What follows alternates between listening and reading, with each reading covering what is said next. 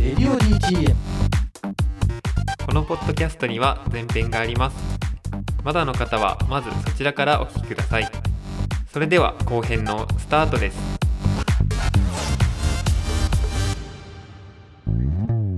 さあというわけで後編になります、えー改めてゲストはパブリック娘の皆さんです。よろしくお願いします。お願いします。と前半戦でチョイスしてもらったね3曲をここからちょっとおさらいしていくんですけども、えーさっきのチョイス順だとね情報が一人しきれないってことで、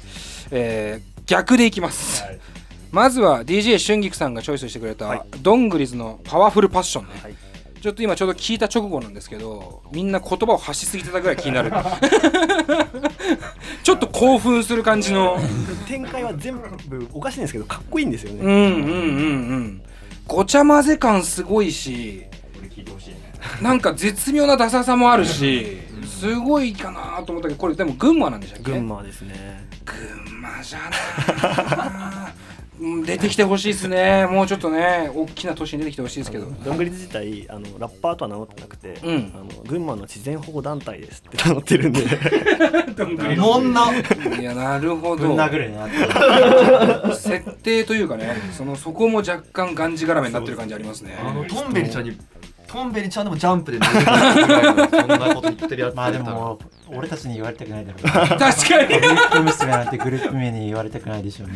まあ言うだけただだからまあ確かに自然保護団体のドングリズと、モーニング娘。かけるパブリックエネミーのパブリック娘、まあ、同じようなもんですよねだいぶレベルとしては同じだいやでもおもろいアーティスト、うん、おもろいアーティストでしたねこれ実際に知り合いではあるんですかではないですあ本当は本当にこれもただのファンです、ね、ああそうなんだこれちょっと一回見てみたいですね。あの全体のアルバムも聴いてみたいし。DJ やればいい。ねパワフルパッションだもんな結果的にまとめたねタイトルが。あの曲をパワフルパッションって言えるのか。すごいですげえいろんな要素が入りすぎてますね。まとめ方絶対間違ってねって思うけどそれがいいんでしょうねでもね。いい感じでしたねで、まあ、続いてですけども、まあ、ふみふみぞのさんの、はい。えーロブ・アロージョの 35mm はい。ね、こちらはこれもまた意外だったんですけど、あのー楽曲ねめちゃめちゃセンス良くてかっけえなと思って、はい。あの人を見たらすげえ太ってるナードななんか青年みたいな。すよねこれ僕、まあ、なんで選んだかっていうと、結構その Spotify 僕すごいよくうんはいはい。使ってるんであの、まあ、ランダム再生っていうかうん。ウィークリーもすごいよく使ったりしてるはい。んですよ、でトム・ミッシュとか聞いてる時にうん。ちょうどずっと適当に流してたら出てきて、うん。でわすげえかっこいいなと思って、うんジャケ見たらなんかあのゲームキューブのコントローラーとか映ってたりとか、ね。すごい小デブちゃんみたいなはいはいはい。人で、わこんな人が作ってるなと思って。でリスナー数見たら確か9000人か5000人ぐらいしかいないみたいな感じはいはいはいでだからその時なんか結構リスナー数が少ないアーティストをうん。ディグるっていう方法でああやばいやつを探すみたいなの結構やってたんですよ。うんでそういうの結構聞いててうん。まあなんか結構そういう Spotify が始まってからそういう使い方できるようになってからうんうん結構自分でもなんかなんかこう海外でもこういうやつのやってる人いるんだみたいなのを聞くとうん。こう自分もなんかちょっと曲作りたいなみたいな気持ちが結構出てきてなんか今まで結構友達の曲とか聴いててそういう気持ちで出てきたんですけど、うん。なんか最近こうみんなの曲聴いてもあんまりなんかこう自分がじゃあどうするかなみたいなうん。の気持ちってあんまりなかったりとか、ん。結構友達の曲あんま聴かなくなってたりとかしてたんですけど、逆にそういう韓国のインディーとか、はいはい。そういうアメリカのそういうトラックメーカーでピアノ弾いてるやつやつって方ですけど、うん。人とかの曲を聴いてるとすごいもう自分もうん。トラック作りたいなって気持ちが、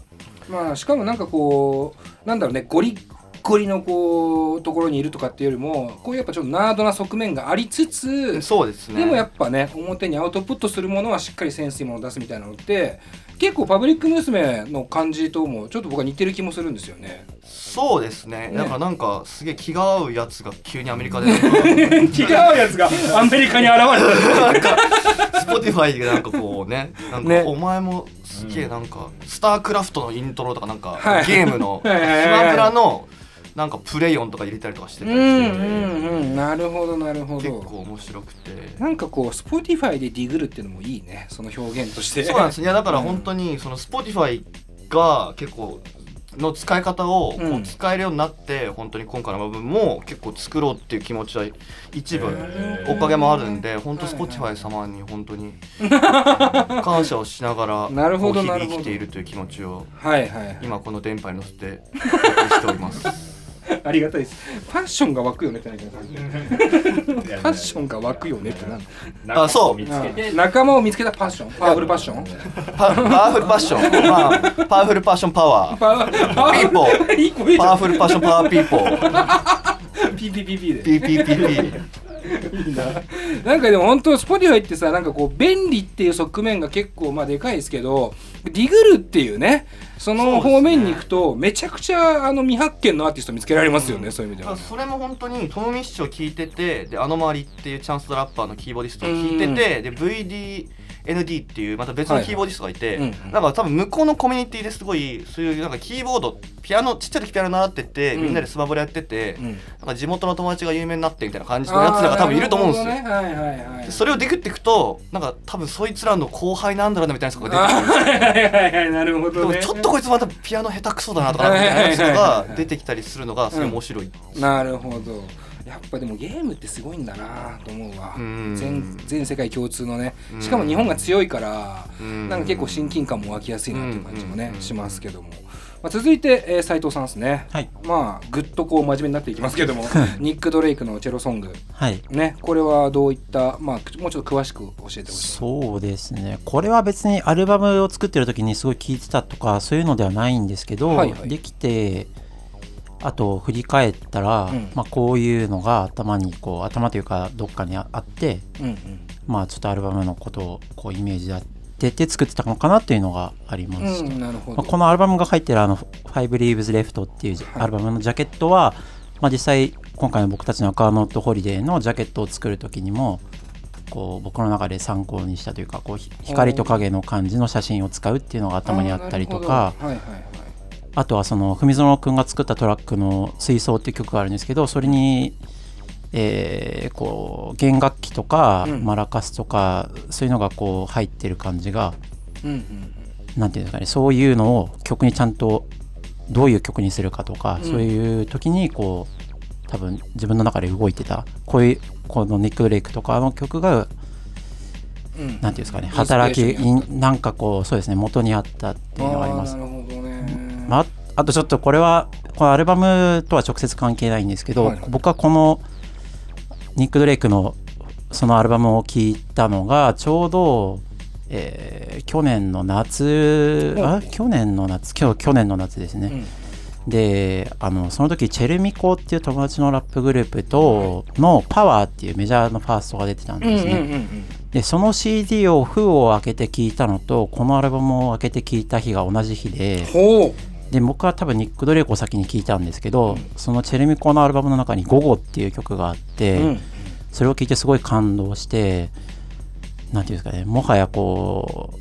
うなんかに本当にニック・ドレイクと同じなんか同じようなニュアンスのことを他の他のラップをする人のがやったことがないような音楽をやってたのでそれに感動して、うん。まあ、あとこうすごい羨ましいなと悔しいなと思って。なんかそういう意味でこう自分の中でこうなんていうんですかね働きかけがあったああなるほど、ね。っていう感じですね。だからチェルミコの午後にするかニック・ドレイクのチェロソングにするかちょっと迷ってから一ニック・ドレイクにしました、でもまあどちらも同じ日に聞いたっていう。そうですね。最初に聞いたのが同じ日で同じものがあるなと思ってそれにすごい感化されてた部分はありました、はい、割とじゃあこう偶然の産物ですけどもかなりなんだろうアルバムを作るにあたってキーになった日だったんですねその日が結果的にかか。もしアルバムを作るにあたってというよりはこうつそうですね作るにあたって自分の中のこう気持ちとかうん。になんかそういうのができたらいいなっていうのが芽生えたという日。があったかもしれないですね、うんそれで太郎くんの水槽のトラックを聞いて、うんあじゃあこれはこういう生かし方だっていうのが多分この奥底で動きがあったかなっていう感うんじです、うんなるほどなるほど。まあこうヒップホップっていうキーワードでこう一つまあくくるのもあれですけどもロバー・ロージョもドングリズもねある種ヒップホップ的側面はあるとは思うんですけどもニック・ドレイクっていうのはねまたちょっと意外な感じでこうどっちかというとフォークとかっていうイメージが強いですけどもまあパブリック娘のきっと最新作もそういったねちょっと距離感みたいなところもあるのかなと思いつつまあこのコーナー自体は以上になりますね。あのレディオ DTM クルーと一緒に一緒に聴きたいおすすめの曲を教えてのコーナーこちらプレイリストもありますんでよかったらリスナーの人は聴いてください。というわけでここからアルバムの話に入っていきますが今の話はちょっと延長線にもなると思うんですけども今回のアルバムは要は作りたくて作ったっていう一枚だと思うんですよね。さっき言った話だと。どういうなぜまず作りたいって思ったんですか？最初文園くんがシングルを作ろうって言い出したんですけど、僕はシングルっていう形態には全く興味がなかった。んでやるんだったらアルバムにしようって言って、うん。アルバムをいまあ急ピッチで作ったっていう感じですかね。まあ、曲はちょこちょこ56曲ぐらい上がってきてたので、まあ、そこからバーッと作ったっていう感じですね、うんなるほど。まあ、なのでこうできてた曲をまとめるというよりは作作るために作ったはい。まあ書き下ろすじゃないですけども、アルバムのためにどんどん作っていくっていうところ、まあなん。文園さんがシングルを作りたいってまずなった。で曲も実際文園さん書くこと多いと思うんですけどもそれに対してノーっていうのが斉藤さんっていうのも関係的にはなんかリーダー的なものがいるんですか？まあリーダーシップは僕がはあこう最初のこう石を投げるわけですよねあ山の上から、そうするとこうだんだん麓に着く頃にはもう大きな岩となり、はいはいはいはい。はいそして それが街をこう襲いに来る。何の話してんのいやちょっとどうなんですかね。それ例え話。今今このロリーのすげえ時世にちょっ残虐なやつみとたいな。ただの迷惑。まあきっかけとしては文園さんが初めではあるけどそうですね。っていうところ。はいはい。シングルが嫌だった理由っていうのは何かあるんですか？シングルっていうことの意味が僕にはちょっと捉えられない。うんうんうんそんな一曲サウンドクラウドに上げるのと何が違うのか分かんない。ああなるほどね。はいはいはいシングルという形態はそもそも何ていうんですかやっぱ物じゃないとそもそも意味がないことなのかなっていうか、うんうんうん、もっと言うとレコードの7インチ版ぐらいにこう容量に制御がない制限がないと成立しない、うんうんうん。あのーフォーマットだと思うので、はい。なので、まあ、じゃあ作るんだったらアルバムじゃないかなと思って、うん、はい。なるほどちなみにその時っていうのはそこからまあ書き下ろしていく曲が多かったとは思うんですけども、はい、なんかこう全体のテーマというか例えば歌詞にしても何かあったんですか？こういうことを歌いたいじゃないけど。いや特にはそんなに決めずに、うん。割とただその時もすでにまあさっき言ってたように何曲かあったんで、うんまあ、その辺りの曲をキーキーというかありつつそこに肉付けしていったみたいな感じ、なるほど。そのキーとなる曲ってちなみにどの曲とかっていうのは？どれだろうね。まあでも「水槽」っていう曲をふあのートラックを文園君が上げてきた時に、まあうんそれは間違いなく仕上げるっていうのと、うん。あと「川」っていう曲はもうずいぶん前に林くんから音だけもらってたんですけどそれを仕上げるっていうのがあって、うん。まあなんていうんですかテーマとしてはちょっと、まあ、僕が今回結構テーマを2人にはあの課題という課題みたいに与えて書いてもらってたんですけど、ちょっとなんていうんですかね、まあ、例えばラブとかもそうですけどちょっとこう、まあ割と大きめなうんタイあのタイトルをつけてそれに挑むというかそれを書くっていうのはうん。自分の中でありました。うん。川とかにしてもこうみんなのあのーなんていうんですかね人生の流れじゃ人生の流れじゃないですけど、うん。なんかそういうものを書くとか、うんうんうん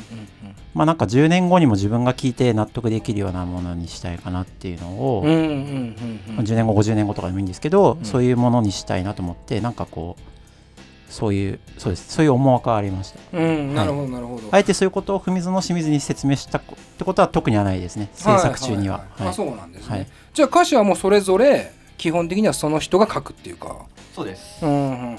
それちなみにこの今斉藤さんが言ってたその感覚っていうのは文園さんは言葉では言われてないけどなんとなくイメージとしては受け取れるもんなんですか？共有できるというか。まあそうですね、まああとやっぱ11年もやってると、うん。なんかこう曲作ってる時も知り合いからトラックが来ても、はい。なんかこの曲いけそうだなとかこの曲いけなさそうみたいなのがうん。割とこうなんか感覚的に共有できてるところはうんうんうん。あったりするんで、なんかそこの共有値っていうのはやっぱり長年やってきて今回アルバムとしては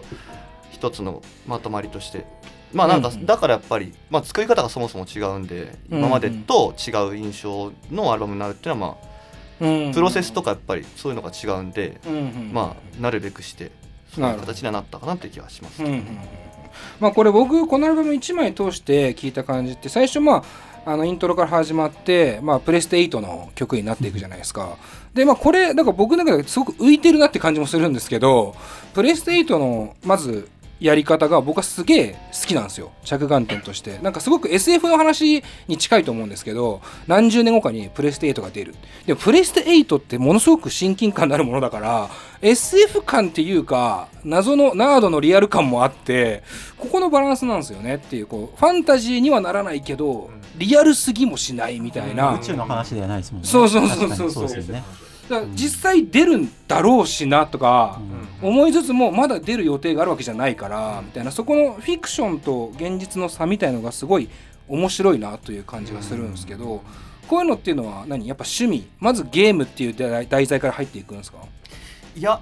これもなんで思ったか分かんないですけど大体プレステって6年周期で新型が出るんですよね、で僕もしちょっと仕事柄なんか10年後何が起きるとか20年後何が起きるみたいな年表とかを作んなきゃいけない時とかど どんな仕事なんだ仕事柄あったりとかして はいはいはい。でなんかそのプレステが出るたびの計算をすると、うん。なんかこう自分の中で未来ってこんな感じだなみたいななんかまあ、大体6年前2014年なんですけど、うん。まあ、こんな感じだったから、まあ、次6年後は多分もう iPhone とかなくなってて次の携帯になってるのかなとかなんか。っていうのを思った時に、いうん。やプレステ8って曲作ったらなんかかっけえなと思って。なんかかっけえな。いいっすね。でプレステ8っていう気持ちでうん、うん、ビートを打ち込みましたこの曲。なるほどね。プレステ8の気持ちでビートさえ打ち込んでいってる。そうです。ねああなるほど。それはなんかこう僕ね2曲目以降からなんかガラッと雰囲気変わるなと思うんですけどそれこそ斉藤さん的にはこの曲1曲目なのって思わないですか？いやっていうか逆にもうそこしか置き場がなくて ああはいはいはいそれで締めるわけにもいかないし 途中で途中に入れるわけにもいかないし、はいはいはいはい。まあ振り返るとまあ消してもよかったのかなとか思うんですけど。ただまあ作った以上、まあ、あとインパクトはあるので、うんあとその最後にまあ臨床をやってる「あのはいはいはい。カエルの歌」みたいに歌ってるのは、ライブの現場とかでやってもこうみんながポカーンとするっていうある意味こう受けのいいあある意味受けのねいい感じだったんで。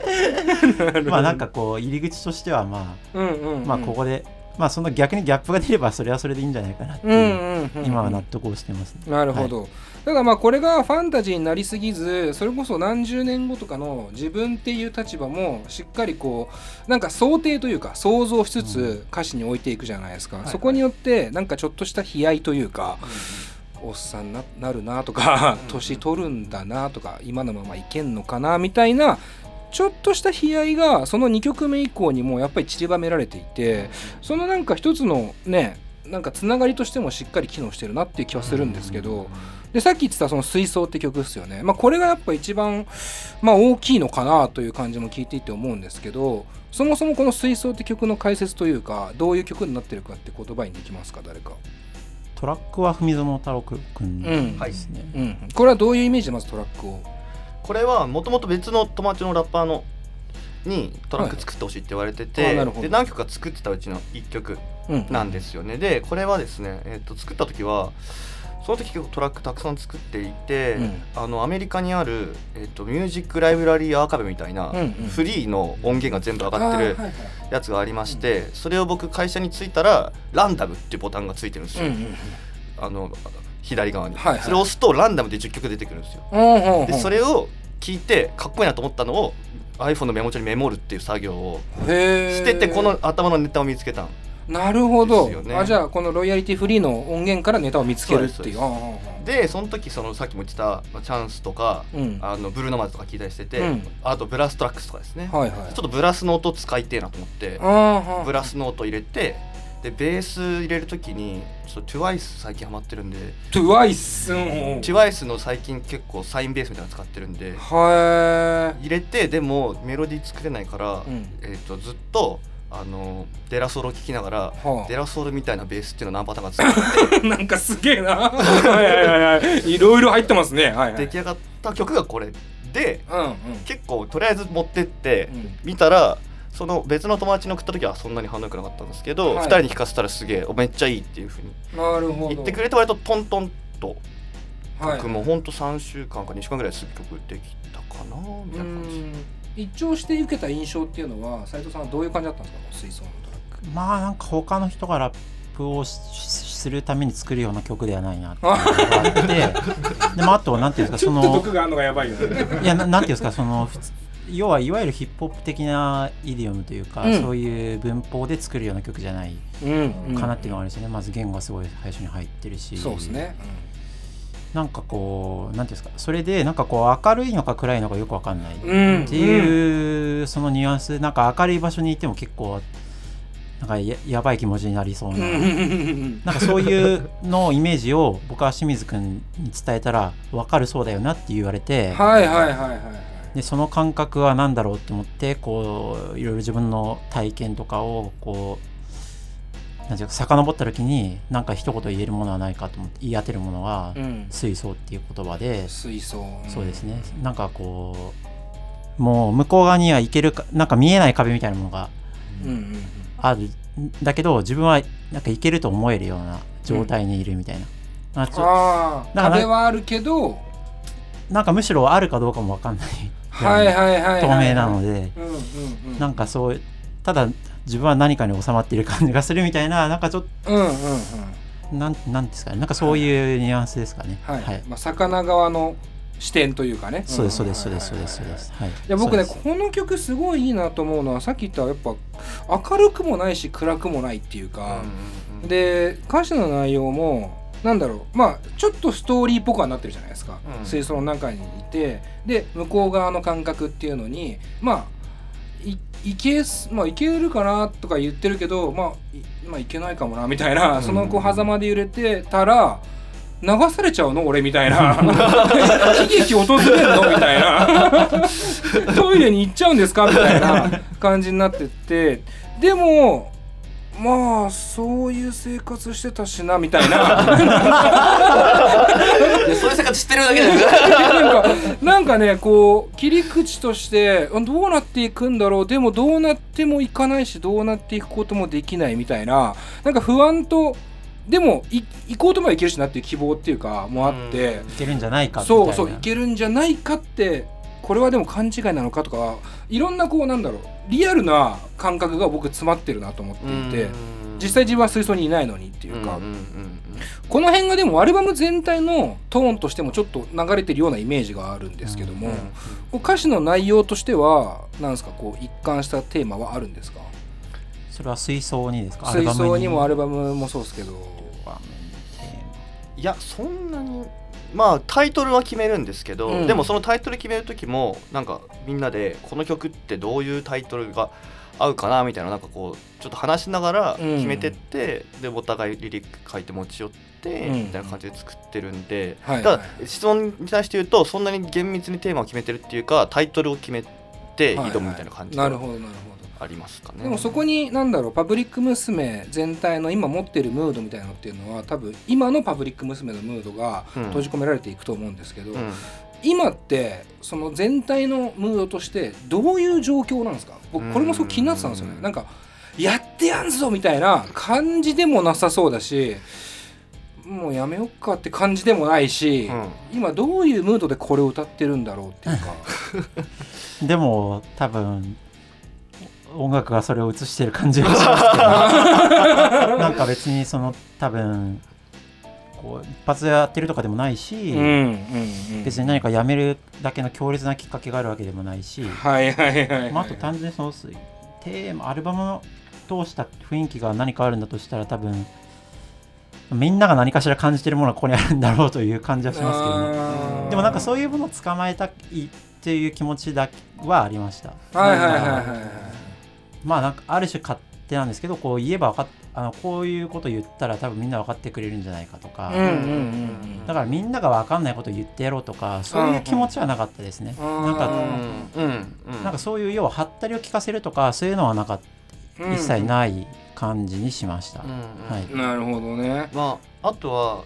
結構水槽も僕トラック作ったんですけど、まあそんなにそれまで結構自分でトラック作るっていうのは人からもらってたんですけど、うんうんうんうんまあ、ちょっとさっきも言ったようにいろんなアーティストのとか聞いて作りたいなと思って、自分でトラック作って2人に渡してできてみたらなんかすげえこんな曲俺たち作れんだって思思うような感じで仕上がったんではい結構そこやっぱそういう体験があると、うん。やっぱまた新しい曲作りたいなみたいな感じにうん思ったりするところはあるかなっていう気はしますけどね。やっぱり挑戦でも、まあ、うん挑戦、まあ、挑戦者たち。どうしたどうした？挑戦者たち。とは。と その心はっていうとこ なんかでもねそこのねリアル感はいいと思うんですよね。挑戦してんだかされてんだか、はいはい。させられてんだか、したくないんだか、あと挑戦するタイミング遅ってのもあります 気持ち遅いですよねだって。出演するタイミングも遅いし。そうですね。ね。まあなんかまあでもまあ30年後になれば今のことなんてね、早いか遅いかも分かんないし、やっぱ50年前のアルバムとかまあそれやっぱこれ聞くのであれなんですけど、うんうんうん。正確に何月何日リリースか分かんなかったりするじゃないですか。はいはいもはや1年ごとのカウントだったりとか、うんまあなんかだ将来的にはそういうのも関係なくなるしうん。まあなんですか今だからめっちゃ聞かれたらいいんですけど、うん。あんまりそこに過度に期待をしてないというか、うんうんまあ、逆にちゃんとこう真心を込めて作って、うん。まあ、将来に残ってくれたらいいかなということで、まあ、P バニーさんに何か還元できれば ちょっと時間わかんない。ゴッホになっちゃうかもしれないです。けどいやでもね大事ですよね。その感覚で多分 P バイさんもやられてるんだと思いますよ。あありがたいです。ねうんなんとも言えないですけど責任持って ちなみにせっかくなんで DJ 春菊君にも聞きたいんですけど、この今ね話も踏まえてですけどもパブリック娘。の今のパブリック娘っていうのは、どこが春菊君にとっては魅力というか。そうですね、まあ、もともとファンだったと思うんですけどもともと好きだったパブリック娘。はその学生の,、あのまあ、あの初恋だなんぞはいやみたいな、えっとのアルバムの頃は本当に学生の時のそのモラトリアムみたいなところを歌ってたと思うんですけど、はいうん。やっぱりちょっと。あのー先輩なんでちょっと早く社会人になってて、うん。でどんどんどんどん曲が変わってきて、うん。でそれをちょっとまだ学生だったりして、うん。それをちょっとずつちょっとずつあこう変わっていくんだっていうのはちょっと自分の中であの面白いなというか、はいはいはい。いい体験だったなと思うんですけど。ああなるほどね。ちょっと自分より上だからそうですね。先に経験してるものを曲から受け取るみたいな、はい。地元の先輩。がっつり先輩感あります人生の指針ぐらいになってますけどねまずいっす面白い。ねまずいっすね。僕引っ越しの荷ほどきとか手伝わせたりしてますからね。もうがっつり先輩じゃん。先輩風吹かしちゃってるじゃないですかまずいっすね。棚3つぐらい作りました、花見つ。なんかこうでも今の話聞いててもそうですけどねこのさっき言った社会人になってとかさ社会人になってっていう単語がまず音楽を語る上で出てくるっていうのもまあ不思議な話だなっていうかでもそれが多分今ってすごくリアルでなんかまさにこの「パブリック娘」ってちょっとアホな切り口で始まってはいるんだけども結果的に俺らどうなっていくのかなみたいなこう漠然とした不安みたいなものをキャッチする能力っていうのはすげえなという感じがするんですけど、まあ、特にこう日本っていうね土壌もかなり大きいなという感じはするんですけどもやっぱそこに対する不満不安っていうのはちょっとあるのかなっていう気もしますね。ああそうですね。僕あのこの間友達に、はいあのーなんていうの プロテストソングみたいなの作んないのかって言われて。いやいや別にそんなものは作んないけど、うん。ただなんていうんですかねやっぱそういうものに対する反応とかっていうのは自然とこうやっぱ言葉に出てくるというか、うん。まあ、今回のアルバムまあ、さっき話していただいた水槽とかっていうのが、世相とかっつったら大げさなんですけど、はい。まあ、要は自分が身を置いてるところを歌えば、まあ、みんな何かしら同じことを思ってるだろうという期待と、だからさっきみたいにねあのお話をしていただいたのがすごい嬉しかったんですけど、うんなんていうんですかねこう、うん、ななんてまあやっぱり土壌？土壌、土壌か。だから僕たちがパブリック娘として将来どうなるかっていう不安というよりも、うん。一個人としてとか、うんうんうん。あとは逆に言えばあのみんなうんうんまあ、ここにいる収録にいる現場の皆さんもそうだし普段会ってる友達もそうだしみんながこれからどうなっていくのかとか、そういう広さも僕の頭の中でありますね、だから僕たちがグループとしてどうなるかっていうよりはもっとちょっと広かったりもっと個人的だったりとかしますね、はい、でもそうですね。それで言うとなんかやっぱりラップ作る行為自体も結構やっぱなんかそういう不安な気持ちとかをちょっと紛らわせるじゃない。ですけど、やっぱ薬局とか作ったりとかやっぱ制作行為しているとやっぱそういう気持ちって消化できたりするところはあるじゃないですか、だからなんかそうやっぱ行為自体もやっぱり、まあ、日頃ねそんなに僕たちだってね真面目に働いて年金払ってねテレビをつければ何見る回だっつってやってるわけですよねみんなね。本当にね。何見る回だって、ある意味正しいですね。確かに。何も見てないですからね多分ね。そうですよ、うん、なんかいやそんなんでね本当大丈夫かみんなと、うんうんうんうん、俺も大丈夫かはいはい。そうだよね。そういう感じっすよ、ね、どうするっていう曲のタイトルとか書いた時は、うん、あのやっぱ何ですか？ある意味そういうものをどうするんだろうみたいな、うんうんうん、僕らもどうするしみんなもどうするんだろうみたいな、うん、なんかそういう問いかけとして機能する部分もあるなと思ったしやっぱりそういうふうに受け取ってくれた人も受け取った人もいたし、はいはいはいはい、まあこれがだから、ね、うん、なんかヒップホップっていうジャンルというか多分ラップっていうものを手法としては使っているんだけどもなんかヒップホップっていう単語で言うとそれこそアメリカとかだとねこう人種問題だったりとかそれこそ信仰の問題もそうだし、まあ、政治もそうだけどそういうものがすごくリアルだからなんだろうな有色人種の人たちがバコって歌っても多分熱狂もできるしみたいなところはあって。日本ってやっぱなんだろうその問題で言うと多分ものすごい大きな問題に直面してるんだけど、うん、それをねなんかこう直接的に言うのってナンセンスでしょみたいな謎の風潮もあるし、うん、賛同はするけど行動はしない人はいるしとか、うん、なんとなく不安だよねで結果まとまるみたいな国だなってなんとなく今僕は思ってるんですけど、そのなんとなく不安だなってなんか例えばバッドホップみたいな。局地的にリアルな 何ていうの？君たちはもう住んでる国が違うと言ってもいいよねぐらいのリアルさを持ってる人たちもいれば、でもそれのなんだろう両極ではないんだけどパブリック娘みたいに普通に僕らは暮らしてるし普通に仕事もして音楽もやってるけどでもやっぱ思うことはあってでもそれを直接的にプロテストソングではなくてなんか漠然とした不安っていうところに落ち着いていくのは僕一番土壌としてリアルだと思うんですよね。だからすごく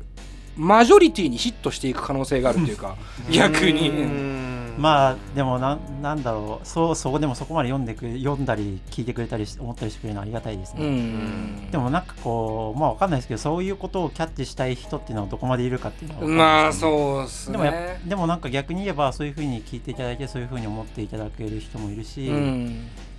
なんかそういう意味ではあのある意味芯の通ったものが作れたのかなという感想を持てますね。うん、いや、うん、すごくそう思います。うん、いや本当芯の通ったものっていうのは本当に思いますね。うん、しかもそれがぶっとい芯とかではなくてなんかね自分の中にちゃんとしっかりある細いけど強い芯みたいなものが多分通底しているなっていう感じはすごくするのであの実はすごくスルメ版というかね聞き応えのあるアルバムだなって僕は思うのでありがとうございます、はい、よかったら皆さんもたくさん聞いてほしいなと思います。はいというかこの後ですねちょっとお知らせがありますのでもうちょっとお付き合いください。はい。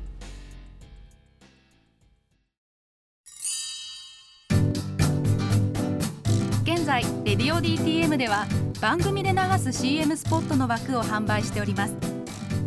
毎月3万件を超えるアクセス数がある音楽番組を使って効率的にイベントの告知や企業 PR などをしてみませんか？詳しくは番組サイト内の特設ページをご覧ください。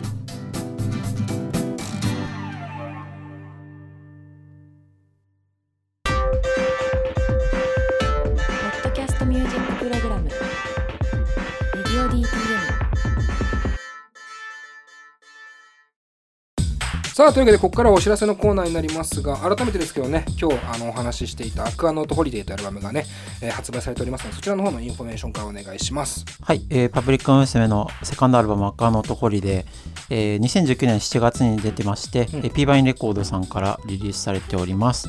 えー、Spotify とサブスクリプションでも聴けますが、えっと、とっても素敵な写真などでパッケージされた CD があの全国であの流通していると思いますので、えー、お買い求めいただければと思います。はい。えー、っとねこれちょうど今手元にね CD を頂いてるんですけども本当にね写真素敵ですねまずね。あありがとうございます、ね、伝えます。すごく影のある写真なんだけどもこう別に暗いわけではなくというねこの陰影が非常によく出てるなという感じがしますし想定もすごく素敵ですね、はい、そうですね。加藤風花という友達が撮ってくれたんですけど、うん、まあ、まさに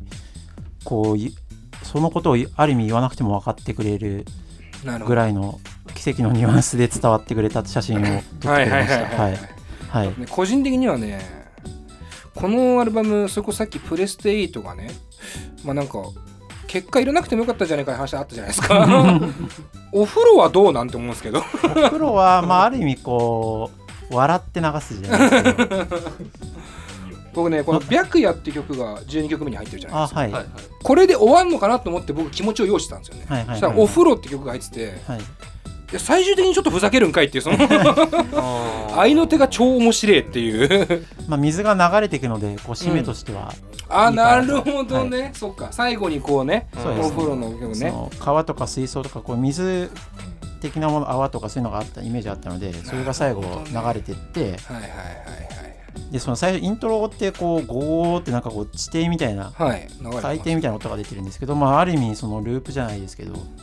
なんかこうそういうオチもつくかなみたいな感じですかね。そういうことだったんだ。うん、僕愛の手にもう夢中になっちゃって、ハラスメントが一番好きなんですけど。ああラップ自体はそうですね。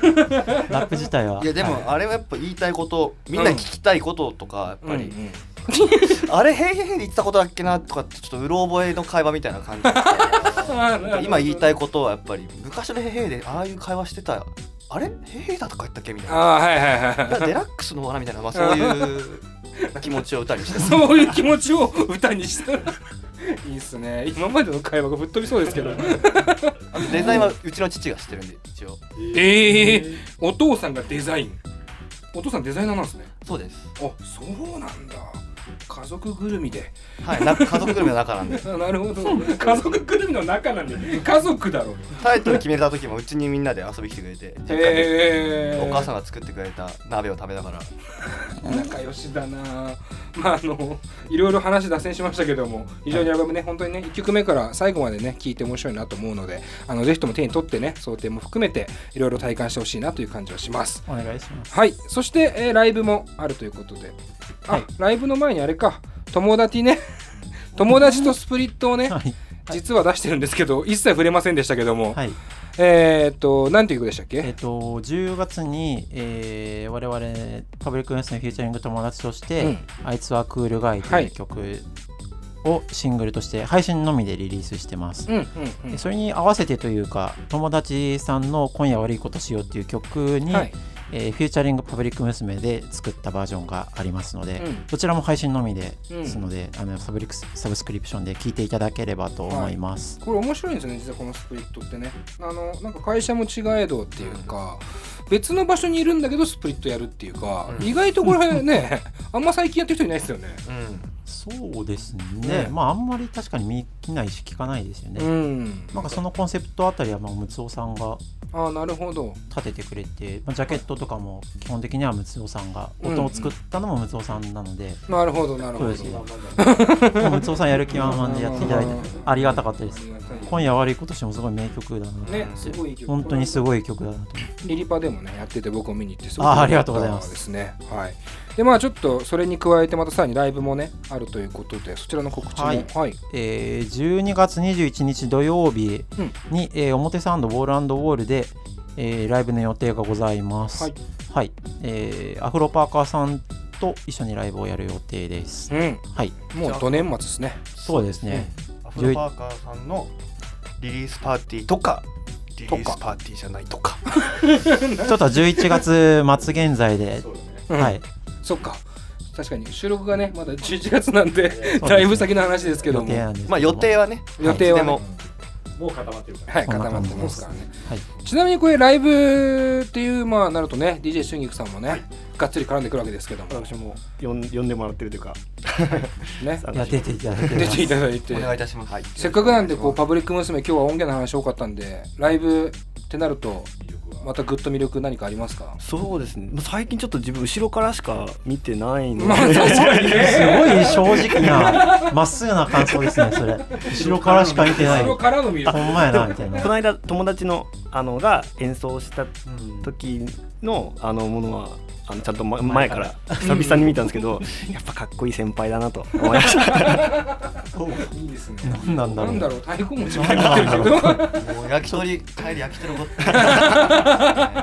っ何句しかね。完全に先輩後少輩年しか食べてないんだけど。ライライブはちょっと最近僕あの楽器を買っててちー。ょっとそれを使って持ってこうかなと思ってるので。楽器？楽器。この間グロッケン鉄筋を買ってああはいはいはいはい。あとマラカスを買って、うん。あともし動いたらキーボードうんうん。をなんか遊びで使えたらなと。へえあとギターを使ってますので。おおなるほどなるほど。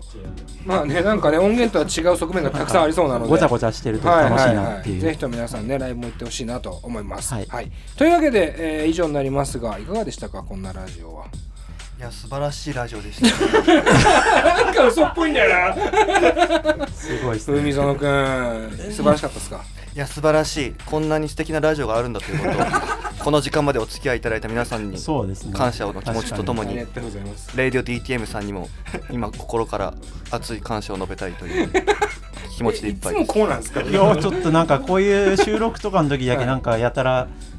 こんな感じになっちゃうんですよね。仕上げようとはしてる感じなんですけどちょっとよく仕上がりきってない感じはわかんないんですよ。ねちょっと僕もそこが魅力なんだっていうやっぱそこが魅力なんですよ。申し訳ないですまあでも本当にね僕らも初めてちゃんとお話できてなんかやっぱあの思ってたこの音源に対してね思ってた思いみたいなのがちょっと伝えられたのと、まあ、そこに対してのねあの反応もしっかりいただけたのでとても面白い話でした。あありがとうございます、はい、本当にありがとうございます。ちょっとまた末永くね、あの見守っていきますので、えー機会がありましたらぜひとも来てください。はいもちろんですはい、というわけで今回のゲストはパブリック娘の皆さんでした。どうもありがとうございます。ありがとうございました良いお年をポッドキャストミュージックプログラム「レディオ DTM」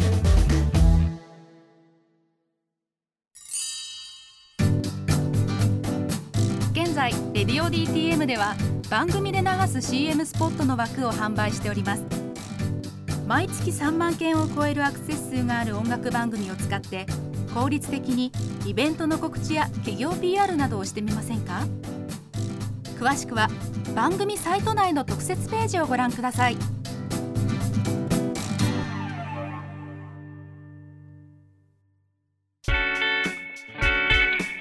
キャストミュージックプログラム「レディオ DTM」はい、ありがとうございました。えー、今年最後のね、ゲスト、パブリック娘でございましたけども。いやー、面白かったっすね、僕はすごく。あのーまあ、何よりそのやっぱね、最後にもいろいろ言いましたけども、こう日本の土壌でこうリアルっていうところのつき方だよね、と思うんだけど、うまいのって。やっぱこうみんなが納得する言い方も多分できないしみんながこうみんなに突き刺さる言い方とかではないんだけどみんなが漠然と、うん、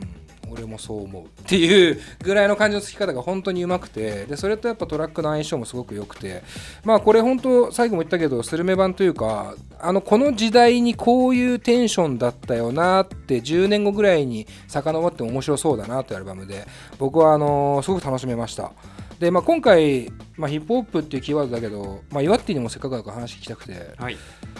ヒップホップのアーティストをさはい。僕らって多分、去年ぐらいからちょっとずつ呼び始めてるじゃない。なんか今までって多分 ECD とかドタマとかなんか箇所箇所で急にすげえの来んなみたいな のがあってやっぱきっかけは天狗ギャングスターだと思うんだけど俺らの中で。ドタマさんがね出てた時もあるよね。最近お会いしてないですけどねでなんか天狗ギャングスターっていうね結構圧倒的なこう存在が僕らの中にはあってそっからねドスモノスもそうだけどいろいろ出てきて。あんまさ馴染みなかったでしょ？ヒップホップとかラップとかって。はいそうですね。どうでした？そんなそんなイワリーからする あーどう？タイムアップですタイムアップです。パブまでいったけど。まあね。また来週って言いたいけど。さすがにそんな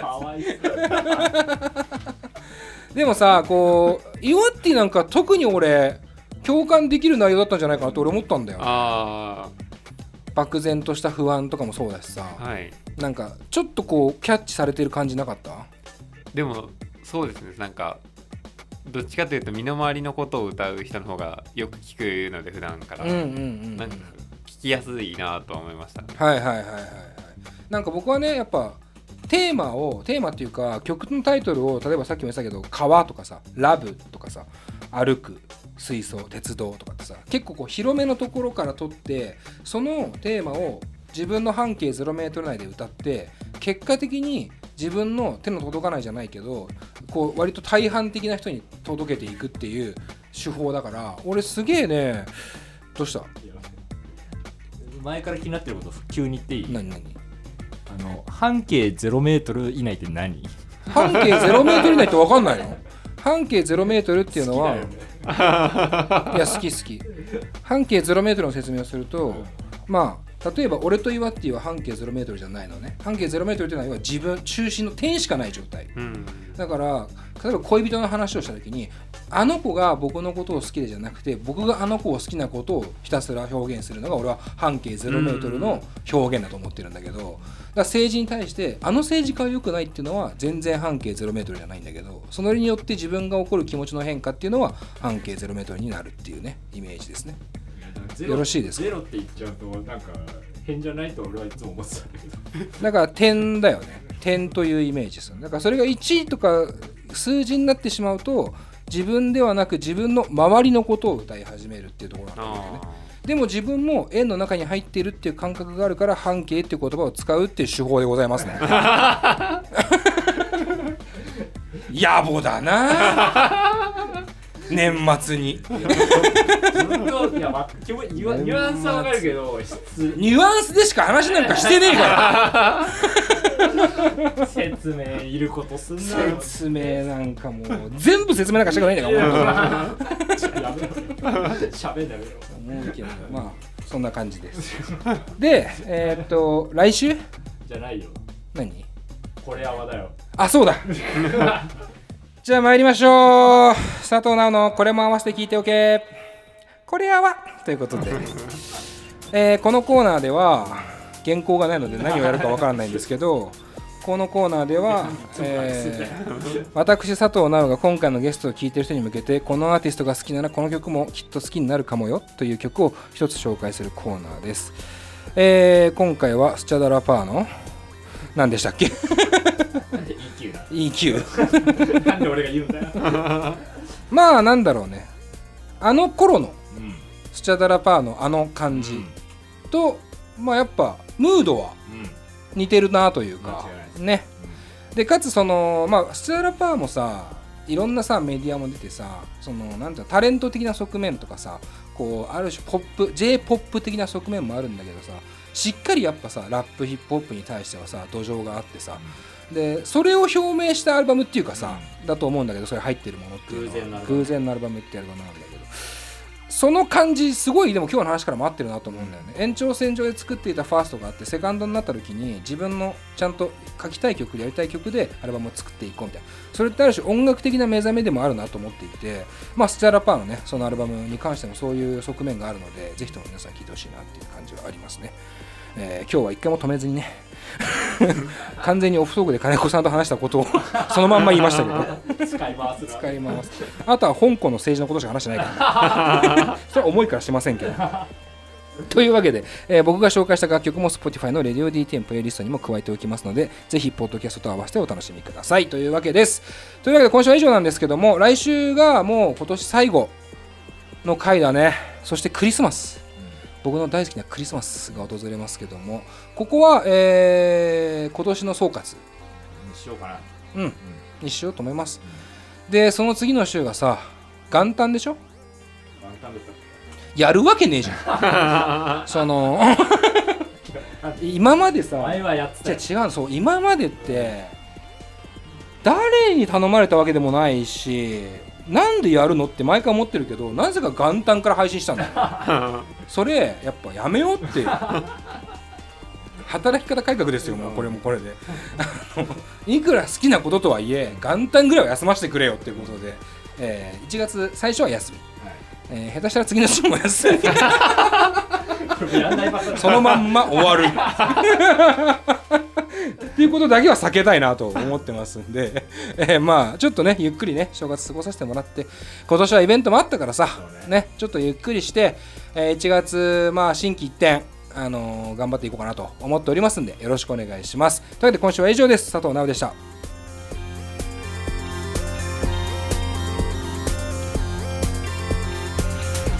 この番組は「レディオ DTM」の制作でお送りしました。